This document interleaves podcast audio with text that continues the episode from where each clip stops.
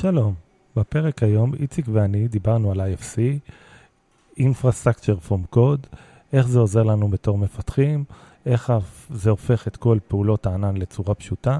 הפרק הוקלט ב-25 ליולי 2023.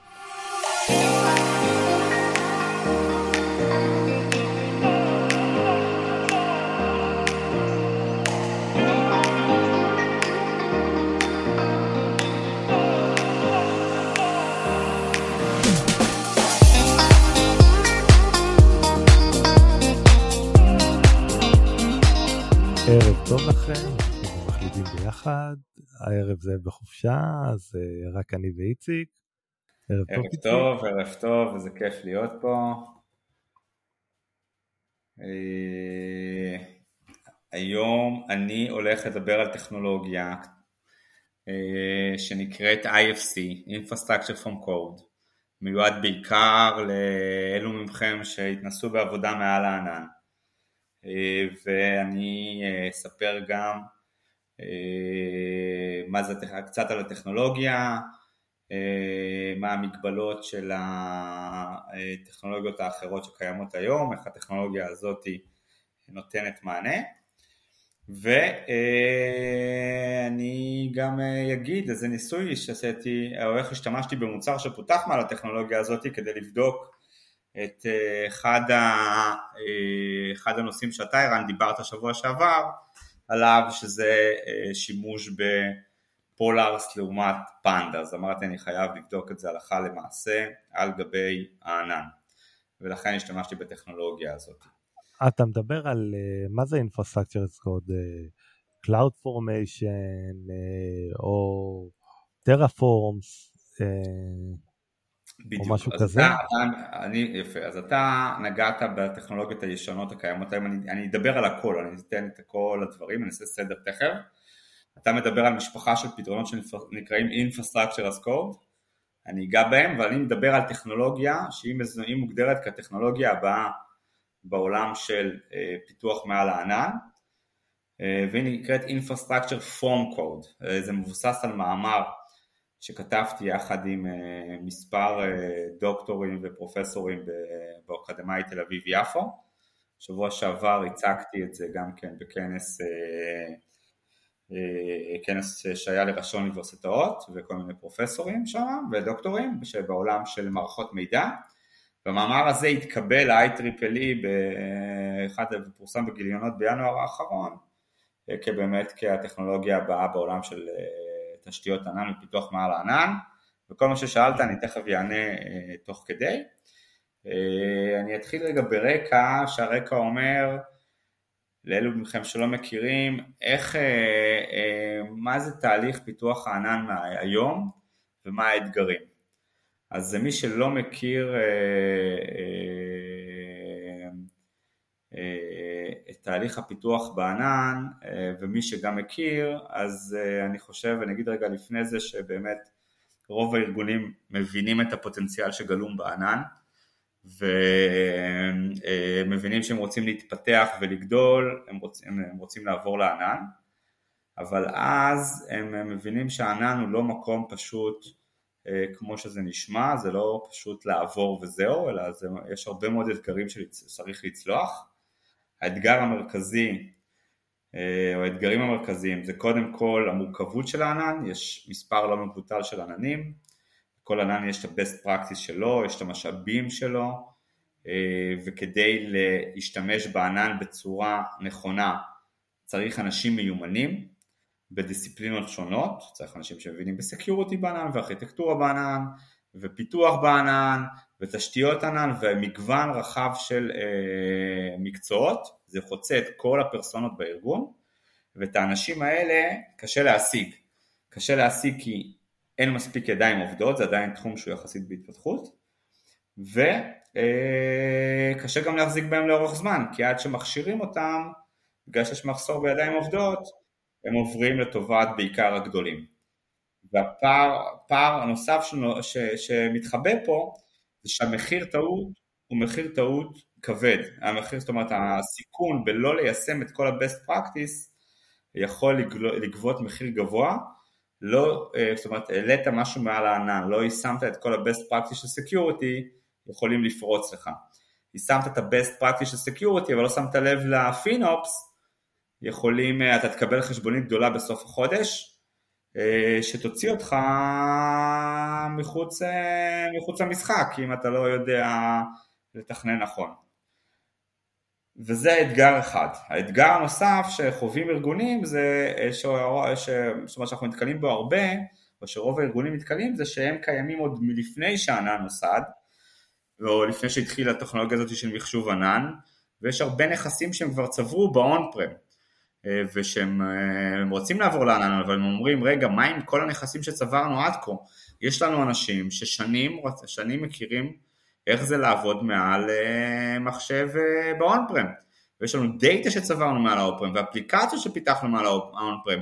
איך אנחנו לוקחים את אותם נכסים ומעבירים אותם, אי אפשר פשוט להגיד להם להתראות או לזרוק אותם, אלא צריך להסב אותם וזה תהליך... יש את ה hybrid model, לא? כן, יש את ה hybrid model, זה לא סותר, אבל עדיין אם אתה רוצה משהו בענן, אז אתה צריך לעשות את המיגרציה הזאת, כן? אה, ובמסגרת המאמר, או במסגרת העבודה שעשינו, ניסינו למפות כמה פעילויות נדרשות כדי להעלות אחד service על הכיפאק, אחד אפליקציה או שירות כלשהו מעל הענן, והגענו ל-14 אפליקציות, או סליחה, ל-14 פרוצדורות או אה, אה, אה, דיסציפלינות שונות שצריכות להיות מטופלות כדי להעלות שירות מעל הענן, לא משנה מה גודל השירות, כמובן שככל שהוא יותר גדול זה נהיה טיפה יותר מורכב, ואת ה-14 דיסציפלינות האלה אה, חילקנו לארבע קטגוריות או ארבע מאמצים מרכזיים. המאמץ הראשון הוא מאמץ שקשור לכל הניהול של התשתיות של הענן, בתוך זה עושים את הארכיטקטורה של הענן, בוחרים את המשאבים המתאימים של הענן ועושים להם את הקונפיגורציה המתאימה עם ההגדרות הרלוונטיות בהקשרים של Security ו-Privacy וכל הדברים אה, שבאים יחד עם, ה, עם, עם הנדבך הזה. המאמץ השני קשור לאופן השימוש במשאבים האלה של הענן, שכאילו הגדרנו ובחרנו בשלב הראשון. פה למעשה יש את האינטגרציה בעיקר של האפליקציה, של השירות שאני מפתח מעל הענן, יחד עם המשאבים עצמם, אה, אני צריך לדבר עם המשאבים אה, ולשלב אותם בתוך השירות שלי, ובתוך זה להוסיף שוב פעם את כל ההגדרות של ה security ושל ה privacy הרלוונטיות. הנדבך הנוסף, הנדבך השלישי קשור ל-Cloud Operations, Cloud Operations זה אחרי שהעליתי את השירות לענן, איך אני מוודא את הפעילות התקינה שלו לאורך זמן, איך אני שומר עליו שהוא יהיה רלוונטי ושהוא עדיין יהיה בטוח ושעדיין הוא יעלה לי כמה שפחות, זה אה, אה, מרבית המאמץ. והדבר האחרון, המאמץ המרכזי שחוצה את כל המאמצים האחרים, ונגעתי בו בהתחלה, זה למצוא את הידיים המיומנות שיודעות לתמוך בכל המאמצים האלה, כי כל מאמץ פונה לפרסונות אחרות ודורש ידע ובקיאות רלוונטיות. סליחה, מש... אה, אה, ייחודיות ועצמאיות משלו. וזה כמובן, אם אני, אם אני מסתכל על, אה, זה כמובן, מה שתיארתי זה ייחודי לכל ענן. ואם אני רוצה לעבוד על כמה עננים, שגם זו דרישה שמגיעה הרבה פעמים מהרבה ארגונים, כתוצאה מ... אה, או מליהנות משירותים שלא קיימים אה, בענן מסוים ונחשבים טובים יותר בענן אחר, או מרגולציה של אה, ממשלתית או מדרישת לקוח, אז כמובן שהמאמץ מוכפל או משולש לפי כמות העננים שרוצים לעבור, לעבוד איתם. עכשיו, אם אנחנו מסתכלים על, ה... אם אנחנו מסתכלים על איזה כלים יש היום, אז כמובן שהתעשייה נתנה הרבה מאוד כלים כדי להתמודד עם המאמצים האלה, ופה באמת זה חוזר ערן למה שאתה שאלת בהיבט איך זה מתחבר עם uh, Infrastructure as Code. אז במאמץ הראשון של הניהול משאבי ענן, השתי טכנולוגיות המובילות, או הטכנולוגיה הכי מובילה זה באמת Infrastructure as Code, ופה יש או, אה, או אה, שפות נייטיב, קודם כל Infrastructure as Code זה למעשה אה, דרך נוחה, זה למעשה אומר לכתוב את התשתית העננית בצורה של כתיבת קוד סטנדרטית, ופה זה יכול להיות או שפה שהיא Cloud Native כמו Cloud Formation ב-AWS, או טרפורם שהוא הכלי הכי אה, נפוץ שנמצא היום בשימוש. במאמץ של ה-Cloud Resource Usage, זאת אומרת של השימוש במשאבי ענן, יש את ה-SDKים שכל ענן מביא לשפה התכנות הרלוונטית, ויש הרבה מאוד כלים רלוונטיים ל-CICD לטובת, שכאילו עוזרים בתהליך ה-CICD. בעולם של ה-Cloud Operation אז יש הרבה כלים לניטור המשאבים עצמם, כמו אפסגון, שיודעים להגיד לך מה קורה עם האפליקציה שלך וצריך כל מיני המלצות. אה, אבל אם אני מסתכל על הכלים הקיימים, הם עדיין סובלים ממספר מספר חסרונות משמעותיים. החיסרון הראשון, אה, שעדיין כל מה שאמרתי, כל הפתרונות שיש בכל המאמצים, דורשים עדיין ידיים מיומנות. אני בכוונה נתפס לטרפורם, למשל ערן, כי אתה העלית את זה כדוגמה. Uh, לכתוב בטרפורם, קודם כל לפני זה הטכנולוגיה Infrastructure as Code עדיין דורשת שמישהו יבין ב-Infrastructure. עדיין מישהו צריך להבין איך, מה זה תשתית עננית, מה היא נותנת, איך משתמשים בה, ולכתוב כמובן את הקוד בטרפורם בצורה שמתאימה לתשתית העננית, וזה דורש עדיין ידיים מיומנות, אמרתי שקשה להשיג אותן. הדבר הנוסף שהוא פער מרכזי זה שבסוף כל פתרון מדבר, עם, מדבר ומכוון למאמץ אחד. ואז זה אומר שעדיין צריך תיאום מאוד מאוד טוב בין המאמצים. זאת אומרת אם האיש פיתוח, אם המפתח של התוכנה לא יגדיר לאיש DevOps או לאיש תשתיות מה הדרישות, שהוא נדר... מה הדרישות שהסרוויס שלו צריך מהתשתית אז השירות לא יהיה מספיק טוב אותו דבר בעולם של Cloud Operation, מקבלים הרבה מאוד המלצות למה אה, קורה עם האפליקציה, אבל בסוף אין פידבק שחוזר בחזרה לתשתית עצמה. אז אם אנחנו מקבלים התראה למשל שמכונה אה, לא נמצאת ב scale המתאים, היא overscale או underscale, אם בסוף מישהו לא יבוא, לא יבוא וידנית או בדרך כלשהי ישנה את התשתית למטה, יחזור בחזרה ל-IAC ילך לאיש devops ויגיד לו בוא תשנה לי פה את הדברים, אז אין פה פידבק ולכן התיאום, אה, התיאום, אה, התיאום כרגע נעשה בצורה ידנית אה, בין אנשים וזה בסוף לא מיטבי מבחינת האפליקציה. וזה למעשה, זה למעשה בדיוק מה שהטכנולוגיה שנקראת Infrastructure from Code באה לפתור. כי אני רוצה שכולכם עכשיו תחשבו על איך אתם היום, איך, איך החוויה שלכם אה, או מהי החוויה שלכם שהיום אתם מפתחים קוד בבית שלכם מעל המחשב הפרטי שלכם. כשאני מפתח קוד מעל המחשב הפרטי שלי, ב-ID שלי, אני כותב את הקוד, אני מריץ אותו, וזהו. אני לא הולך למחשב האישי שלי ואני אומר לו, תביא לי בבקשה, תקצה לי ככה CPU, תקצה לי ככה RAM, אני צריך storage ו- וכולי וכולי. לא, יש משהו במחשב שלנו זה נקרא מערכת הפעלה, כן, או המידלוור יותר נכון להיות מדויק, שסוגר לנו, שעוזר לנו בדבר הזה. והקונספט של Infrastructure from Code הוא בדיוק לתת למפתחים את החוויה הזאת גם בענן. והמשמעות של ה-From Code אומר שכל העיסוק בתשתית, כל יצירת תשתית, הגדרת, הגדרת התשתית, בחירת המשאבים המתאימים, הקינפוג שלה, ההתקנה שלה והכל נעשה בצורה אוטומטית על סמך הקוד האפליקטיבי של המפתח. לא ו... הבנתי. מעולה, כי בדיוק עכשיו אני אדבר איך זה קורה בפועל, אוקיי? מה זה אומר למעשה ואיך הטכנולוגיה פועלת. אני רוצה לכתוב שירות שעולה לענן, שיעלה בסוף לענן, נניח אפליקציית קרוט אה, סטנדרטית, כן, ניהול עובדים, ניהול סטודנטים, לא משנה. איזשהו ווב סרוויס כזה. מה שאתה רוצה, בסדר? כל מה שאתה רוצה. Okay. עכשיו, אוקיי. אני הולך ל... אני, כן, וזה הרעיון מאחורי Infrastructure from Code, אני לכאורה לא מעניין אותי או לא שקוף לי הנושא שאני רוצה לעבוד מעל ענן. אני קודם כל הולך למחשב שלי, שמעליו מותקנת טכנולוגיית IFC, תכף אני אדבר על זה, מה זה קורה בפועל, ואני כותב את הקוד שלי כאילו, בלי להתחשב בזה שאני הולך לענן, אני כותב את ה service שלי בצורה שהיא אה, אה, זאת אומרת עם שפת תכנות סטנדרטית בצורה שהיא cloud אגנוסטית.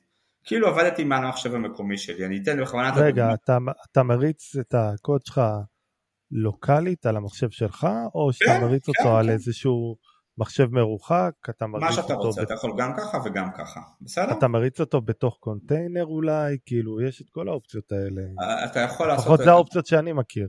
נכון, אני, אני, אני אומר, אתה יכול לקבל, אתה יכול לקבל, אה, אתה יכול להשתמש במחשב שלך המקומי, ואתה שם בתוכו את הפלאגינים המתאימים של ה-IFC, אתה יכול מחשב מרוחק שהוא מכיל את הפלאגינים של ה-IFC, ה-IFC בסוף הוא, אה, וכל פה, וכל, יש, יש הרבה מאוד פתרונות בשוק, כל אחד מממש את זה אחרת, אני מכיר פתרון שהוא מממש, שהוא משתמש פשוט, זה כמו ספריות Python אה, לכל דבר, אני מדבר פה, פה אני נותן תכף דוגמה של Python ו-AWS, אתה מתקין, mm-hmm. אתה עושה import לספריות סטנדרטיות. Okay. אוקיי. עכשיו בוא ניתן דוגמה, הכי קלאסי להבין את זה, יש, התקנתי VS Code מקומית על המחשב שלי ושמתי plugin בתוך ה-VS Code שיודע לתמוך ב-IFC. אוקיי, אבל אני כותב קוד, זה כל העניין. אני כותב קוד בצורה שהיא uh, Cloud Agnostic, כאילו אני לא, כאילו אני רוצה להריץ אותו במחשב המקומי שלי. כתבתי okay. את הקוד שלי, הרצתי בצורה, במחשב באופן מקומי, כמו שהייתי עושה גם אם לא הייתי על הענן, אבל אני רואה שהכל עובד ואני מרוצה. ועכשיו... רגע, רגע, חסר כן. לי השלב של... אה, שהקוד שלך בדרך כלל מטפל בדברים, בדרך כלל קוד סטנדרטי מטפל בדרישות פונקציונליות, כלומר אה, מה, מה הקוד, אה, מה, מה מצפים מהתוכנה לעשות. כל נכון. ה infrastructure בדרך כלל זה הדרישות הלא פונקציונליות, כמה בקשות בשנייה, מה ה load, מה מה, כמה data אתה הולך למשוך, כל הדברים האלה, שאתה לא ממש אה, רואה אותם בקוד. כאילו זה דרישות uh, לא פונקציונליות. אז. איך אתה כותב בקוד את הדרישות הלא פונקציונליות? כלומר, אני רוצה שה-API שלי יעמוד בשלוש אה, בקשות בשנייה, או חמישים בקשות בשנייה, או אלפיים בקשות בשנייה. כל אחד אסביר. מהם דורש הקצאה שונה של אינפרסטרקציה. אתה צודק, ו-IFC תומך, ב, תומך אה, בשני מודי פעולה, בסדר? Mm-hmm. הוא תומך, במי, הוא תומך, אה, או מיועד לשתי, אני אקרא לזה סוגי משתמשים. סוג המשתמשים הראשון יכול להיות מישהו שלא מבין, וזו הדוגמה שנתתי. זאת אומרת, מישהו שרק אומר, אני יש לי service, אני רק רוצה לעשות איזשהו POC. אני לא רוצה לעשות את tuning של כמה בקשות ולהגביל את זה וכל מיני דברים כאלה. אני רוצה לעשות רגע איזשהו POC מעל הענן, כמו תכף אני אראה את ה-POC שעשיתי עם פולארס, עוד שנייה, mm-hmm. ופחות רגע, אני, אני פחות, אני רק רוצה שזה יגיע כמה שיותר לענן, לראות רגע את הישימות ובכלל לבדוק פונקציונליות או משהו אחר. במקרה הזה, ותכף אני אסביר, ורגע, ויש עוד פרסונה, שזה מישהו שמבין. ברשותך אני אתחיל דווקא מהמישהו שלא מבין, נבין איך ה-IFC עובד, ואז אני אדבר על המישהו שמבין ורוצה רגע להשפיע, אוקיי? אוקיי. במקרה הראשון של מישהו שרק רוצה לעלות לענן כמה שיותר, הוא כתב את הקוד שלו בצורה שהיא Cloud אגנוסטית, הריץ אותו מקומית, ועכשיו הוא מוכן לשלב הבא. בשלב הבא הוא אומר, הולך ל-IFC ואומר לו IFC קח אותי בבקשה ל-AWS או ל-GCP או ל Azure. נניח בדוגמה פה שאני אדבר עליה זה IFC.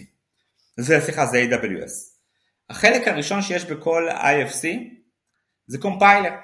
מה ה compiler עושה? ה compiler עובר על ה source code, על הקוד שכתב המפתח, הקוד הפונקציונלי, ומתוך הקוד מבין איזה משאבי ענן נדרשים. לכל משאב ענן יש לו דיפולט, בהנחה ולא הגדרת אחרת. אני חוזר, אנחנו עדיין בבן אדם שרק רוצה לעלות מהר.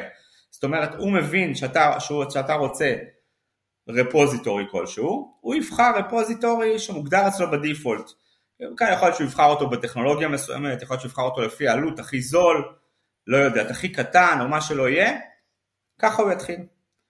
והשלב הזה מסתיים שלמעשה הקומפיילר הבין איזה משאבים אתה צריך ועשה אה, אלוקציה של המשאבים האלה, הוא הבין שאתה צריך API, הוא הבין שאתה צריך איזשהו קומפיוט, נניח למדה ב-AWS, אה, שאתה צריך דאטאבייס וכולי. ככה הוא מקצה את המשאבים. ככה מסתיים השלב הראשון שיודעים איזה משאבי ענן צריך. השלב השני הוא למעשה יצירת הקוד. ליצירת הקוד יש שתי, שתי נדבכים. הנדבך הראשון זה חילול הארטיפקטים.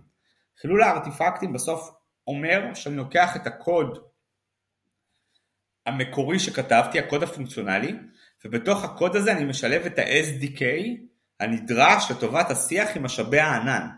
כי אם עכשיו רציתי לדבר נניח עם bucket, S3 bucket ב-AWS, אז ל-S3 bucket ב-AWS, ב Python יש ספרייה נקראת Boto 3, וב Boto 3 יש פקודות לאיך מעלים ואיך מורידים וכולי. המפתח שהוא כתב את הקוד שלו, הוא לא, הוא לא הכניס את זה לקוד, מי שעושה את ההשלמה הזאת זה בדיוק ה code generator של ה-IFC. וככה נראים ה artifact ים. החלק השני זה ה script ים. ה script ים זה אותם YAML ים או JSON ים של, אה, של התשתית העננית. מה, ש, מה שמקביל למה שדיברנו ב Terraform או ב CloudFormation, זה בדיוק מה שה DevOps עושים, ופה למעשה מוגדרים ההגדרות של ה resource ים שהוגדרו, בש... שנבחרו בשלב הראשון על ידי ה compiler. זאת אומרת, אני אראה script, ב script יהיה כתוב לי אחד Lambda, ובתוך ה Lambda יהיה את כל ההגדרות של ה non-functional שדיברנו עליהן.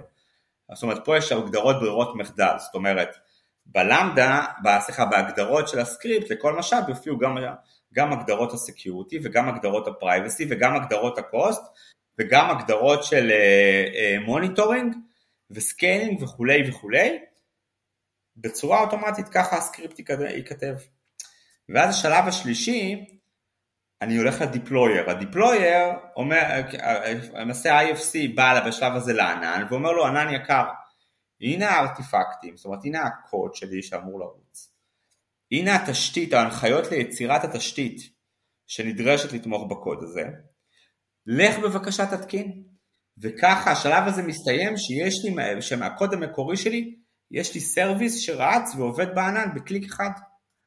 ואת השלב הזה, כאילו השלב הבא אני כבר יכול לחבר את, את אותם כלי monitoring שאני משתמש בהם כדי לנטר את התשתית שלי אני יכול לחבר בחזרה ל-IFC compiler, ואז שיש לי המלצה לשנות מכונה, לעבור ממכונה אה, אה, קטנה למכונה גדולה, או מטכנולוגיה א' לטכנולוגיה ב', אני אתן דוגמה, אה, לעבור מ serverless ל Kubernetes למשל, אז ה-IFC קומפיילר יכול לעשות את זה בצורה אוטומטית, וככה למעשה, ככה למעשה כל התהליך הוא מסונכרן, וכמובן יעיל וחוסך למשתמש את כל המורכבות והבנה של מה קורה מאחורה, סליחה, או ברקע בהקשרי התשתית העננית.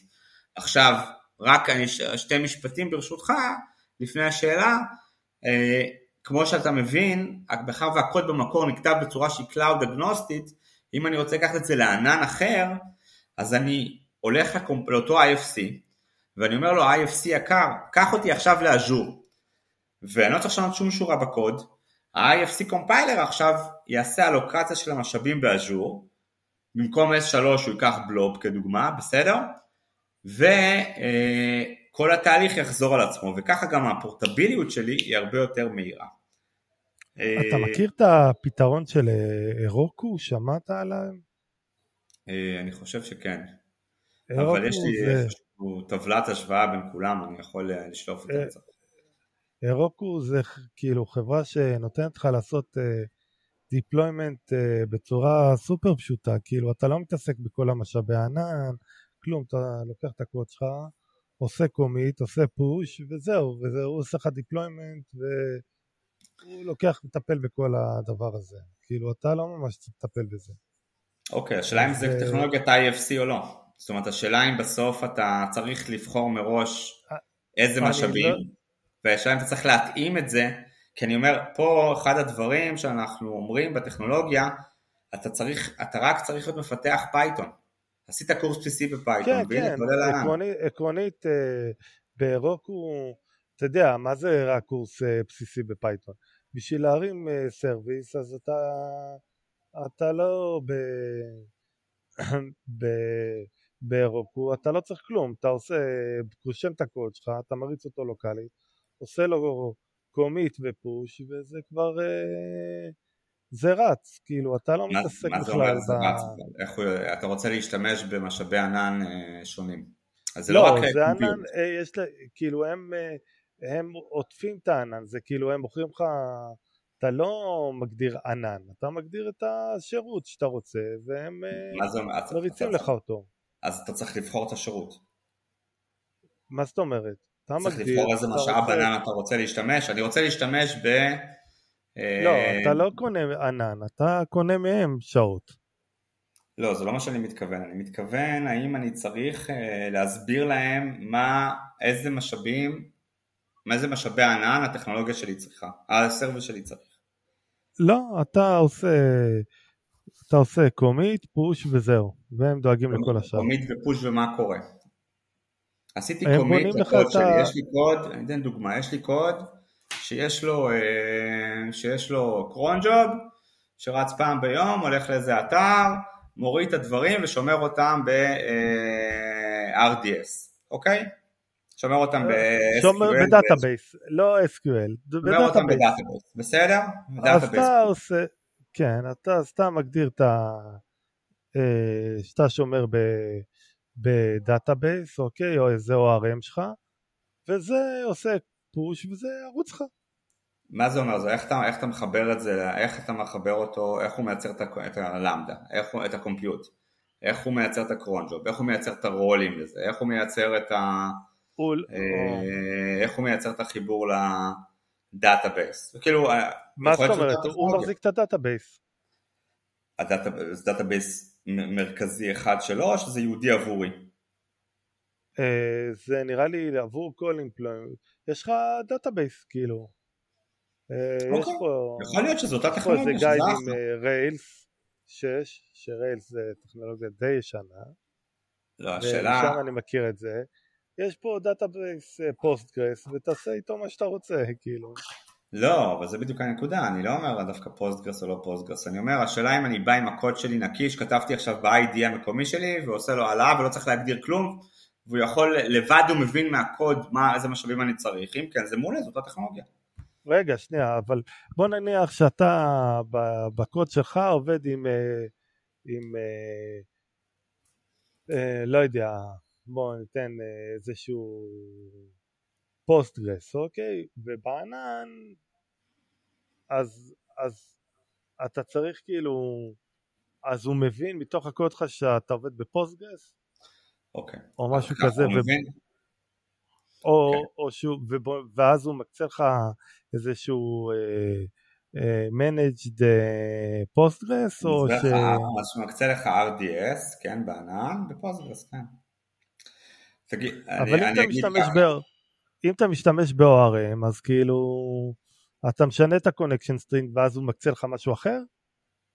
כן, עכשיו אני אגיד ככה, אני אתן את הדוגמה, אני אתן את זה מהכיוון השני, כי אמרנו שניגע בזה, מה קורה אם אתה רוצה להתערב, זה נכון גם אם אתה רוצה... רגע, שנייה, רגע, ו- רגע, רגע. ו- ואם אני קורא את ה... את ה... את ה... connection string ל database מ-environment variable וכאילו מבחינת הקוד שלי הוא אגנוסטי, אתה יודע, יש לי ORM, אתה רוצה Postgres, Postgres, אתה רוצה אה, MySQL זה יהיה MySQL, אתה רוצה SQLite אז זה יהיה SQLite, אני קורא מה environment ומה ש... אז מה?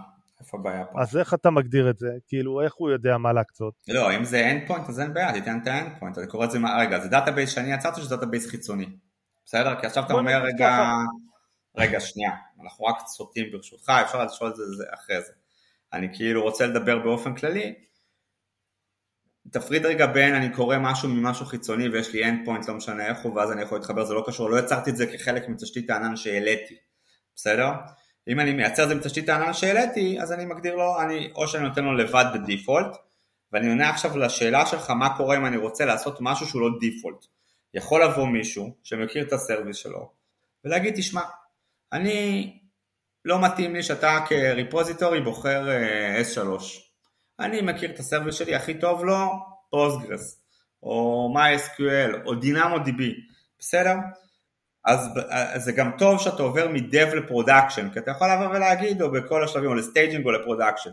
אתה יכול לבוא, וזה יכול לבוא האיש, אה, דווקא לא המפתח, יכול לבוא דווקא כל, משח, כל המחלקות התומכות, ה-non-functional בארגון, כאילו המחלקת IT או ה-Security, ולהגיד, תקשיבו חברים, אה, שעובדים בדב עובדים ככה, שעובדים בפרוד עובדים ככה. ואז יש גם, בדרך כלל ב-IFC מגיע עם קובץ של קונפיגורציה, של דיף, כאילו של לשנות את הדיפולטים, ושם אתה יכול להגיד, תשמע, storage, כשאני אומר לך storage, זה לא S3, storage זה DynamoDB, או RDS, בסדר? compute זה לא Lambda, אני, כשאני אומר לך compute, כי Lambda מוגבלת ל-15 דקות ו-10 ג'יגה זיכרון, כשאני אומר לך compute, אני רוצה בכלל Kubernetes, בסדר? אז אני משנה בפרמטר Kubernetes, וכשאני רוצה עכשיו, אני רוצה עכשיו, הולך מ dev ל prod, אז אני רוצה שכל ה-API ים שלי יהיו מחוברים ל Cognito כדי שיהיה token אימות, ואני רוצה שכל ההצפנה לא תהיה הצפנה default של AWS, אלא תהיה KMS, ואני רוצה את הכל בתוך VPC. אז אתה עושה, בקונ... אתה מראש יכול לייצר בקובץ קונפיגורציה איך זה ב dev, איך זה ב prod, איך זה ב stage, זה בכלל יכול להיות כאילו, יכול להיות עם הידיים של המפתח, זה מגדיר את זה האיש IT או האיש security, והוא רק כתב בקונפיגורציה מה צריך, וה-IFC compiler עושה את השאר, אתה מבין? הוא שהוא צריך עכשיו לעשות את החיבור, הוא צריך לייצר את ההגדרות VPC, ולעשות את ה endpoint ים ב-VPC, שאיתם מדברים עם המשאבי הענן, ועושים את ה permission ים הרלוונטיים, וכאילו כדי, כדי שכל אחד ידע לדבר וידע את ההרשאות שצריך, וכולי וכולי, הכל נעשה אוטומטית, ואז כל התהליך אה, אז, נהיה... אז אתה אומר שה-IFC compiler רץ במקביל ל compiler הרגיל, במידה ויש לך compiler. מבחינת הקוד אתה מתכוון? כאילו שאתה כן. עושה קומפילציה לצורך העניין, שאתה עושה דיפלוי לקוד שלך, כלומר אתה עושה קומיט, אז הוא, הוא רץ על הקוד שלך, נכון, על הסורס, ומת... נכון. והוא עושה קומפילציה לקוד למשאבי, למשאבי הענן, נכון, נכון, ל, נכון. ל, לריסורסים להרצה. נכון, נכון. הבנתי. עכשיו הוא, הדברים האלה, הוא יודע לרוץ גם על קוד מקומפל? אה, לא, הוא כרגע מסתכל על source code. אה, הבנתי. כי ככה הוא מסיק איזה משאבים צריך.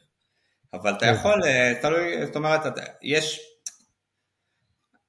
אפשר בסוף גם להשתמש בקוד מקומפל, אבל אפשר לעטוף קוד מקומפל עם קומבינציה עם debugger.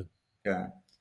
לא, לא עם debugger, עם כאילו עם קוד, קוד שלנו. עכשיו מה, שכמה okay. שמבינים, ככה זה למעשה, אם משתמשים ב-IFC, אני חוזר לבעיות שהראיתי מקודם, שציינתי מקודם, אה, אז קודם כל כל המעבר לענן הוא הרבה יותר מהיר.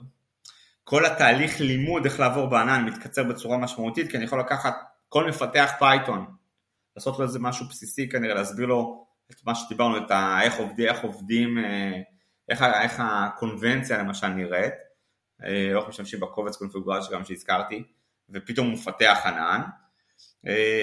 כל התהליך של ה-non functional הוא פתאום out of the box, אתה מקבל חלק מתהליך הקומפילציה, או יותר נכון בניית, בניית הקוד, אתה מקבל הגדרות security ו-privacy וכולי. ואם אתה מדבר על פורטביליות, יש לך 100% פורטביליות, כי אתה לא צריך לשנות שורת קוד אחת ולעבור מענן לענן. ולכן זה קסם. עכשיו, אחד הדברים שעשינו כדי, לכ... אה, כדי, אה, אה, עשינו, אחד הדברים המעניינים שעשינו כדי להוכיח את הטכנולוגיה, עשינו ניסוי באקדמאי תל אביב-יפו. לקחנו 70 סטודנטים, לסטודנטים לא היה ידע בענן, לא בפיתוח מעל הענן, לא בפיתוח תשתיות ענן, כל מה שהם היו צריכים לעשות זה, אה, כל מה שהם נדרשו זה ידע בסיסי בפייתון, עשינו להם הדרכה בסיסית על איך משתמשים, ב... לקחנו מוצר בשם CAIOS, CAIOS עומד עבור Cloud AI Operating System, זה מערכת הפעלה לענן, הוא מבוסס מעל אה, טכנולוגיית אה, IFC, אה, בגילוי הנאות שייך לחברת בלקסמון שבה אני עובד, אני ה VP Product של הדבר הזה, ובמסגרת קורס קריפטוגרפיה בשנה האחרונה הם נדרשו לבנות אפליקציה שמדמה את תהליך ה... name screening, או תהליך ההצטרפות של, תהליך הצטרפות של לקוח לבנק, וליישם את כל, את, ה, את כל השיטות או אמצעי הסקיוריטי שנולדו במסגרת הקורס אה, קריפטוגרפיה. אמ, זאת הייתה המשימה שלהם, ובאמת מה שראינו, ראינו שבשלושה וחצי חודשים של קורס, המפתחים, הסטודנטים, סליחה, פיתחו מעל 109 אפליקה, מעל 100 אה, שירותי ענן שונים אבל הם לא ידעו שהם עובדים מעל הענן, מבחינתם הם עבדו על המחשב המקומי שלהם, הם קיבלו VM בענן, שנראה IDE סטנדרטי לכל דבר, כתבו את הקוד שלהם ב Python, ובפועל הם השתמשו במשאבי ענן, פיתחו מעל ענן ואפילו לא היו מודעים.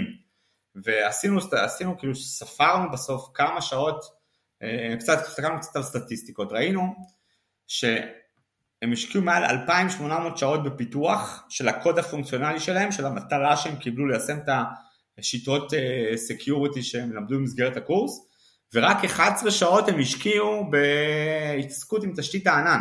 זאת אומרת, וראינו שה, שה, שהמוצר הזה, קאיוס, עם מעל IFC, אה, באמצעותו הוא ייצר להם יותר מ-30 אלף שורות קוד בצורה אוטומטית שהם אפילו לא היו מודעים אליה, וזה הוכיח לנו את הכוח של המוצר הזה, או של הטכנולוגיה, ואנחנו באמת מאמינים, וזה מתחבר למאמר שפורסם ב-IEEE, אה, שזה העתיד הבא של אה, פיתוח מעל הענן, כן?